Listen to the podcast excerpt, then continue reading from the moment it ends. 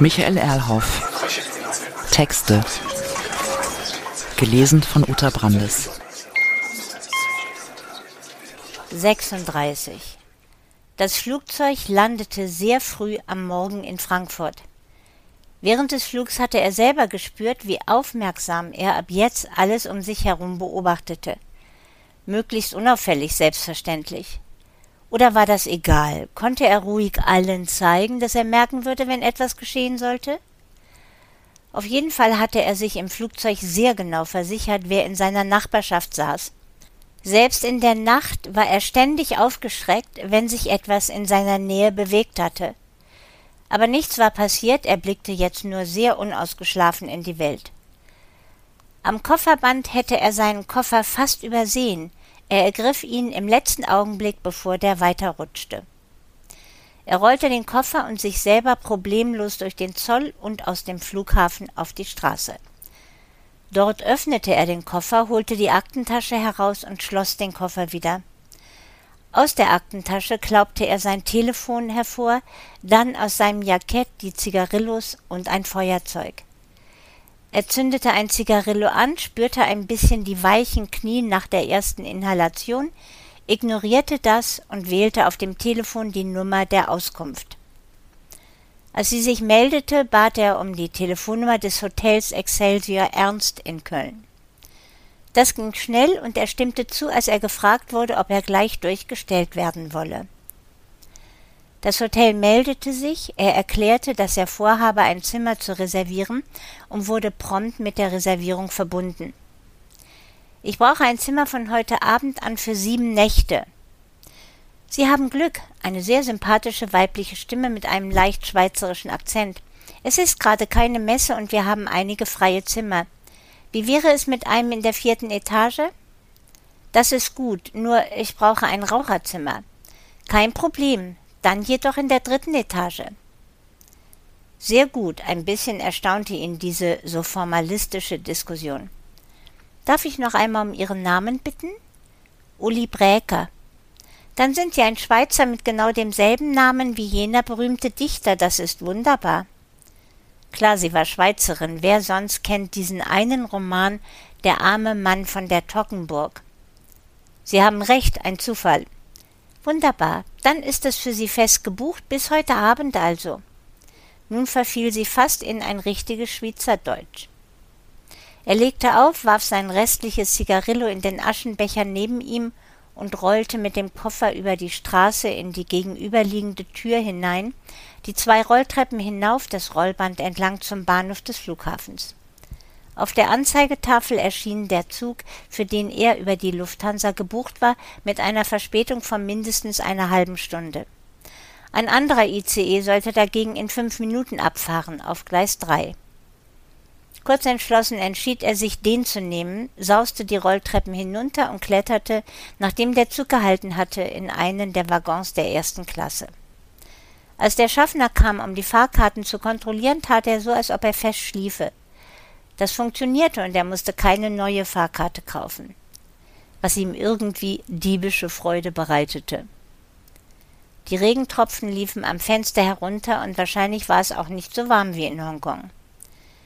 Dass dies stimmte, erfuhr er nach der Ankunft in Köln. Denn auf dem Bahnsteig war es seinem Empfinden nach relativ kühl, wahrscheinlich maximal 20 Grad. Vor dem Bahnhof, im Angesicht des Doms, rauchte er schnell noch ein Zigarillo, durchaus im Bewusstsein, dass einige der Menschen um ihn herum das keineswegs schätzten. Aber nach so einem langen Flug brauchte er das einfach. Er hatte sich ohnehin vorgenommen, nur so lange zu rauchen, wie es ihm schmeckte und er keine Schuldgefühle entwickelte. Nach dem Rauchen überquerte er den Bahnhofsvorplatz, wäre fast mit einem Taxi zusammengestoßen, das in dem Chaos auf diesem Platz offenkundig auf niemand anderen achtete, lediglich schnell weiterfahren wollte. Nach etwa 50 Schritten bis zum Eingang des Hotels, wo ihm sofort der Koffer abgenommen und zur Rezeption getragen wurde. Sie haben Glück, das Zimmer ist bereits frei und hergerichtet, also können Sie schon hinein. Ihn freute das sehr, denn es war gerade mal neun Uhr und normalerweise hätte er noch etwa sechs Stunden warten müssen. So erhielt er den Schlüssel, wurde von einem Angestellten, der den Koffer trug, begleitet und zu Zimmer 314 gebracht. Das Zimmer war groß, etwas altmodisch eingerichtet, bot jedoch ein vorzügliches Badezimmer mit getrennter Dusche. Er öffnete den Koffer, hängte einige Sachen in den Kleiderschrank, legte andere auf den Schreibtisch, zog sich aus, duschte und legte sich dann auf das angenehm harte Bett. Gerade noch fiel ihm ein, die Rezeption anzurufen und um einen Weckruf um 15 Uhr zu bitten. Dann schlief er tief und fest ein. 37. Man weckte ihn rechtzeitig und etwa eine halbe Stunde später verließ er das Hotel, spazierte in den Bahnhof, holte sich dort eine Bratwurst, ließ das dazugehörende Brötchen auf dem Tresen liegen und aß auf dem Vorplatz. Nach der Bratwurst und einem Zigarillo nahm er ein Taxi und fuhr zum Brüsseler Platz. Er wirkte nun viel entschlossener als zuvor, eilte zu dem Haus, in dem Tiefenbach wohnte. Dort angelangt, klingelte er an der Haustür bei der Arztpraxis. Der Summer ertönte und die Tür öffnete sich. Im Hausflur ignorierte er den Eingang in die Arztpraxis, stieg vielmehr die Treppe hinauf zu der Tür, hinter der Tiefenbach wohnte. Er drückte ganz normal auf den Klingelknopf und stellte sich etwas neben die Tür, so dass man ihn durch den Spion nicht hätte sehen können. Innen schlurften tatsächlich Schritte heran, und nach einer Weile wurde die Tür vorsichtig geöffnet, da jemand wohl nachschauen wollte, was da war. In diesem Augenblick warf er sich mit voller Wucht gegen die Tür. Die flog auf und produzierte innen ein heftiges Stöhnen und Stolpern. Er sauste hinein, sah Tiefenbach halb auf dem Boden liegend und trat mit seinem rechten Fuß rabiat gegen dessen Kinn. Tiefenbach ging endgültig zu Boden und rührte sich nicht mehr. Mit einigem Kraftaufwand zog er Tiefenbach weiter in den Flur hinein, so dass er die Tür schließen konnte. Es kostete ihn einige tiefe Atemzüge, sich etwas zu beruhigen. Tiefenbach schien weiterhin ohnmächtig. So schaute er sich schnell in der großen Wohnung um. Eine teuer eingerichtete Küche, ein riesiges gekacheltes Badezimmer, am Ende des Flurs das Schlafzimmer mit zwei Betten, durch die Tür rechts davon erkannte er ein großes Doppelzimmer mit diversen Sofas und Sesseln sowie einem wuchtigen Schreibtisch. Alles war seltsam protzig und düster eingerichtet. Immerhin, und zum Glück war niemand sonst anwesend. Er zog den allmählich wieder stöhnenden Tiefenbach auf dem schweren Teppich mühsam in das Doppelzimmer bis zu einem der Sofas. Als Tiefenbach schwankend aufzustehen versuchte, stieß er ihn auf das Sofa, schüttelte ihn und brüllte ihn an. Halten Sie die Schnauze, kein lauter Ton. Sie müssen nur mit mir reden, dann passiert nichts. Er beruhigte sich zwangsläufig und redete jetzt normal. Bleiben Sie ganz ruhig, jeder Schrei kostet Sie mindestens einen weiteren Tritt. Tiefenbach saß etwas verloren in dem Sofa, betrachtete ihn ängstlich und massierte mit der linken Hand sein Kinn, ohne Wörter. Er blieb vor Tiefenbach stehen. So, nun erzählen Sie mir, was hier los ist, sofort, in allen Details und sehr schnell. Tiefenbach lungerte in dem Sofa, stöhnte und sagte nichts. Sie reden jetzt sonst, er bewegte seinen rechten Fuß in Richtung Schienenbein von Tiefenbach. Als dieser weiterhin schwieg, trat er zu. Tiefenbach stöhnte. Das mit dem Stöhnen ist einfach nur blöd. Reden Sie, nur das hilft Ihnen. Erneut bewegte er sein rechtes Bein. Hören Sie auf damit, es ist furchtbar und schmerzt. Tiefenbach legte vorsichtshalber seine beiden Beine auf das Sofa. Ich bin ja bereit, mit Ihnen zu reden, ich weiß nur nicht worüber. Blödsinn, Sie wissen genau, was ich wissen will. Er blickte sich um, sah in der Nähe auf dem Schreibtisch ein Lineal, holte es sich rasch, ohne die Augen von Tiefenbach zu lassen. Dann schlage ich mit diesem Ding zu. Reden Sie. Stichwort Zeller Volksmöbel. Das wissen Sie doch ganz genau. Tiefenbach sah jämmerlich aus, wie er sich so zusammengekrümmt im Sofa aufbewahrte. Völlig infantilisiert, fast in pränataler Haltung. Gewissermaßen flötete der. Das Paket sollte in meine Auktion gehen, Minimum 30 Millionen Euro. Jetzt habe ich es verloren und es wird über Christie's abgewickelt. Das habe ich übrigens Ihnen zu verdanken. Wer sind die Anbieter? Das wüssten Sie wohl gern, aber ich weiß es nicht. Sie Mistkerl, er traf mit dem Lineal die rechte Kniescheibe von Tiefenbach. Du billiges Stück Dreck. Er erschrak ob der Tatsache, dass er Tiefenbach versehentlich geduzt hatte, denn das tat er nur mit Menschen, die er mochte.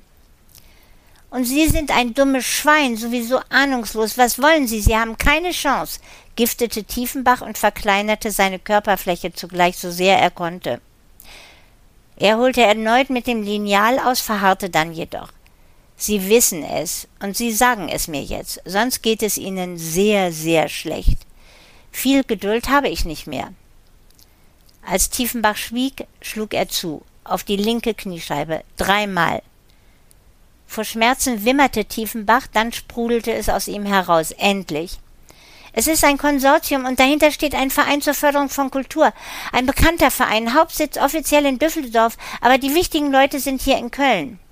Wer? Sie wissen es, denn Sie gehören doch selber dazu. Tiefenbach nannte einige auch ihm bekannte Namen. Ein Rechtsanwalt, einige Chefärzte, andere öffentlich ehrenwerte und ohnehin reiche Menschen aus Köln. Er fragte nach, wer von denen sind die eigentlichen Drahtzieher, die harten Geschäftsleute, und mit wem arbeiten die zusammen? Tiefenbach schien sich erneut als sprachlos erweisen zu wollen, doch angesichts des erhobenen Lineals redete er. Es gibt internationale Partner hier in Europa, in den USA und in Asien. Tiefenbachs Seufzung fügte hinzu Heutzutage muss man global arbeiten, ist doch klar. Ja, ja, aber wer sind die entscheidenden Leute? Keine weiteren Ausreden. Der Rechtsanwalt ganz gewiss, außerdem Leute von einigen Museen und aus Universitäten, Kunstgeschichte und Restauratoren. Ich will Namen. Tiefenbach formulierte einige Namen und gab dann zu, ja, ich bin daran beteiligt, aber es gibt eine Person an der Spitze, die kenne nicht einmal ich. Und die ist entscheidend, die setzt uns alle unter Druck, mit unterschiedlichen Mitteln und Möglichkeiten. Wie heißt sie? Ich schwöre, ich weiß es nicht. Alles, was ich weiß, ist, dass es eine Frau sein soll. Tiefenbach duckte sich vorsichtshalber, um einem Schlag auszuweichen. Doch er schlug nicht zu, fragte aber, kennen Sie Fong? Warten Sie, ach ja, das ist doch jenes Unternehmen aus Taiwan. Die haben bei mir schon sehr viel Kunst erworben. Warum fragen Sie, haben die damit zu tun? Vergessen Sie das, ist unwichtig. Wichtig ist nun bloß noch, wer die Fälschungen herstellt und wo. Das sind harmlose Leute hier in der Gegend. Die und andere haben schon sehr häufig für diesen Verein gearbeitet. Wer an diesem besonderen Paket mit den Volksmöbeln beteiligt ist, weiß ich gar nicht. Das war nicht mein Business. Ich bin immer nur der Vermittler.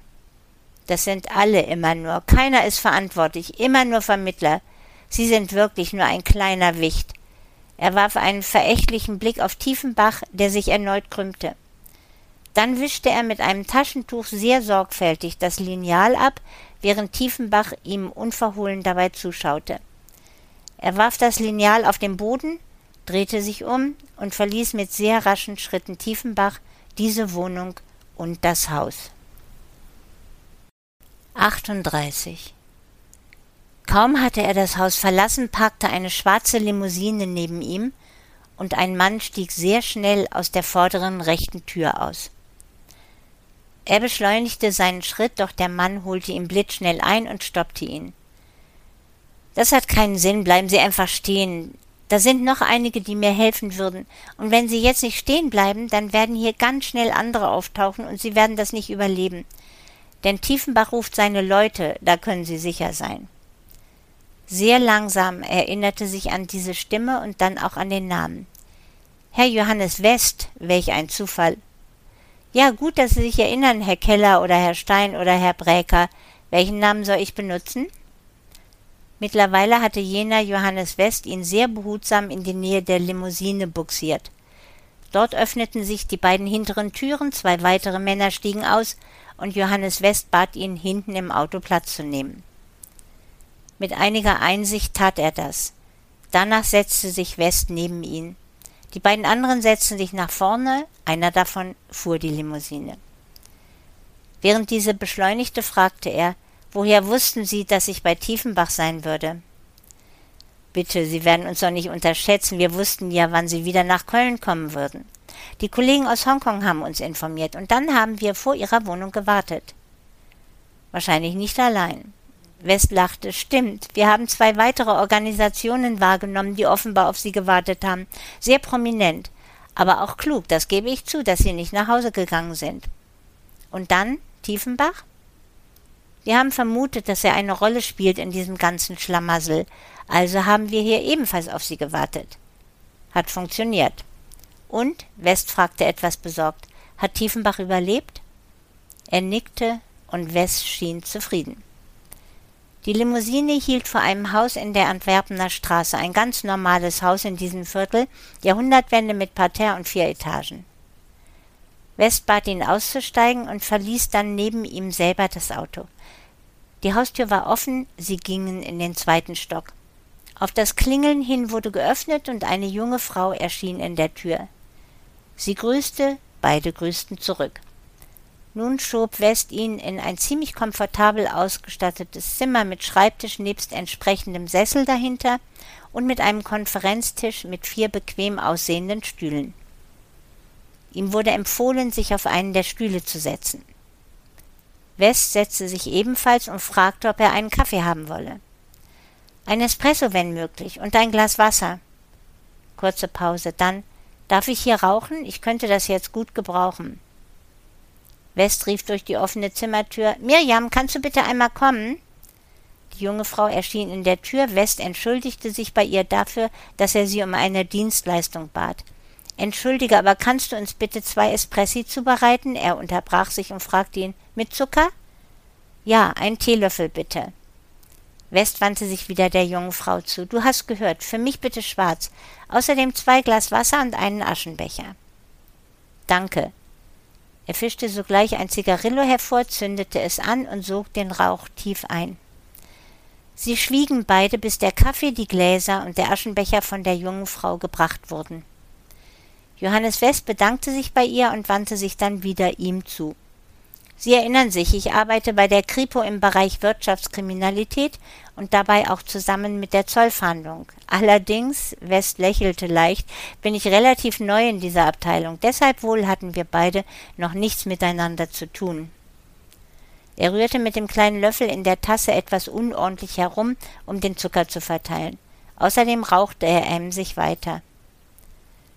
Kommen Sie. West hatte seinen Espresso schon getrunken. Wir sollten endlich offen miteinander reden. Dabei bin ich auch bereit, Ihnen erst einmal zu berichten, was wir wissen. Wir müssen uns vertrauen, sonst sind wir die Verlierer. Haben wir eine Chance? Wirklich? Langsam glaube ich nicht mehr daran. Er legte das Zigarillo in den Aschenbecher. Dort würde es von selbst ausgehen. Ich weiß nicht, was Ihnen in der Zwischenzeit alles widerfahren ist, aber so defetistisch wäre ich an Ihrer Stelle nicht.